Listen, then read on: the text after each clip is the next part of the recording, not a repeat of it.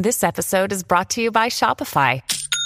Forget the frustration of picking commerce platforms when you switch your business to Shopify, the global commerce platform that supercharges your selling wherever you sell. With Shopify, you'll harness the same intuitive features, trusted apps, and powerful analytics used by the world's leading brands. Sign up today for your $1 per month trial period at shopify.com slash tech, all lowercase. That's shopify.com slash tech. Podcast.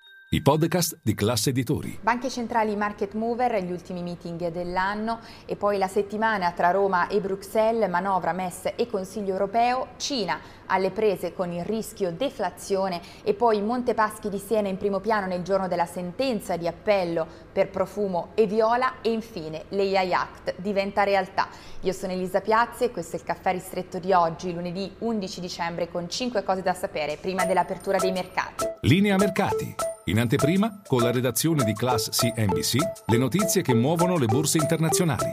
1. Partiamo dalla settimana borsistica, market mover, le banche centrali, ultimi meeting di questo 2023, dunque nei prossimi giorni, mercoledì sotto i riflettori c'è la Fed, giovedì la Banca Centrale Europea, ma anche la Bank of England, la Banca Centrale Svizzera e quella norvegese. Il mercato è in cerca di indizi di fatto su quando effettivamente le banche centrali inizieranno a tagliare i tassi mentre aumentano le scommesse già su marzo 2024. Staremo a vedere se le indicazioni eh, dei banchieri centrali finiranno per alimentare, far proseguire questo rally di Natale di fatto iniziato in anticipo a novembre o se invece finiranno per interromperlo, insomma se le banche centrali saranno più Grinch o Babbo Natale staremo a vedere. E poi due, veniamo alla settimana ricca di appuntamenti tra Roma e Bruxelles. In primissimo piano la legge di bilancio, oggi in arrivo l'ultimo, quarto emendamento del governo mentre si va verso la solita maratona eh, per l'approvazione della legge di bilancio di fatto tra Natale e eh, Capodanno.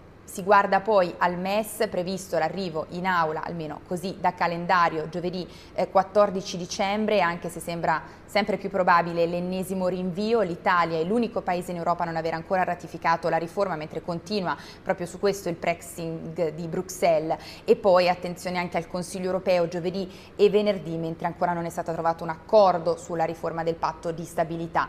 E poi tre, ci spostiamo in Cina. Cina alle prese con le pressioni deflazionistiche statistiche, i dati relativi ai prezzi nel mese di novembre hanno mostrato per quanto riguarda quelli al consumo il calo più marcato in tre anni, meno 0,5% anno su anno. Calo ancora più marcato poi per i prezzi alla produzione, meno 3%, sempre su base tendenziale. E poi 4, Montepaschi di Siena in primo piano oggi a Piazza Affari nel giorno della sentenza di appello per Viola e Profumo. Al centro le presunte irregolarità nella eh, contabilizzazione di alcuni derivati, si fa riferimento agli anni 2012-2015. In primo grado erano stati condannati a sei anni. Per gli stessi derivati eh, però sono stati assolti in via definitiva a ottobre Mussari e Vigni riferimento agli anni precedenti, 2008-2012. Bene, un eventuale esito positivo chiaramente libererebbe eh, risorse accantonate e poi non solo faciliterebbe anche l'uscita del eh, tesoro definitivamente da